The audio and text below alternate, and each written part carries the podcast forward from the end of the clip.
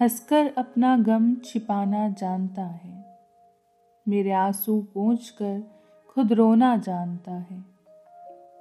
दिए हथेलियों पर जलाकर खुशियों के, वह रोशन करना मेरा संसार चाहता है। हाल उसका, उसकी मजबूर खामोशी कह जाती है। फिर भी अपनी बातों में मुझे उलझाना जानता है। मेहनत की कमाई बच्चों पर लुटाता हुआ। मुस्कान से पैरों के छाले छिपाना जानता है। पहचान मेरी समाज में बनाता हुआ। वह मेरे नाम से अपनी पहचान चाहता है। बाहर से मज़बूत, कठोर, निर्मम वह।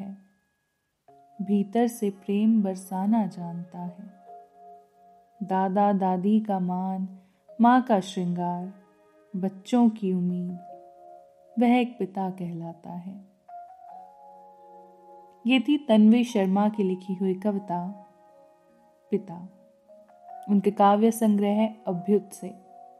अगर आप इस कविता संग्रह को पढ़ना चाहते हैं तो आप इसे अमेज़ोन से ऑर्डर कर सकते हैं और हमारे साथ यहाँ ऑडियो फॉर्म में आप ये कविताएँ सुन सकते हैं।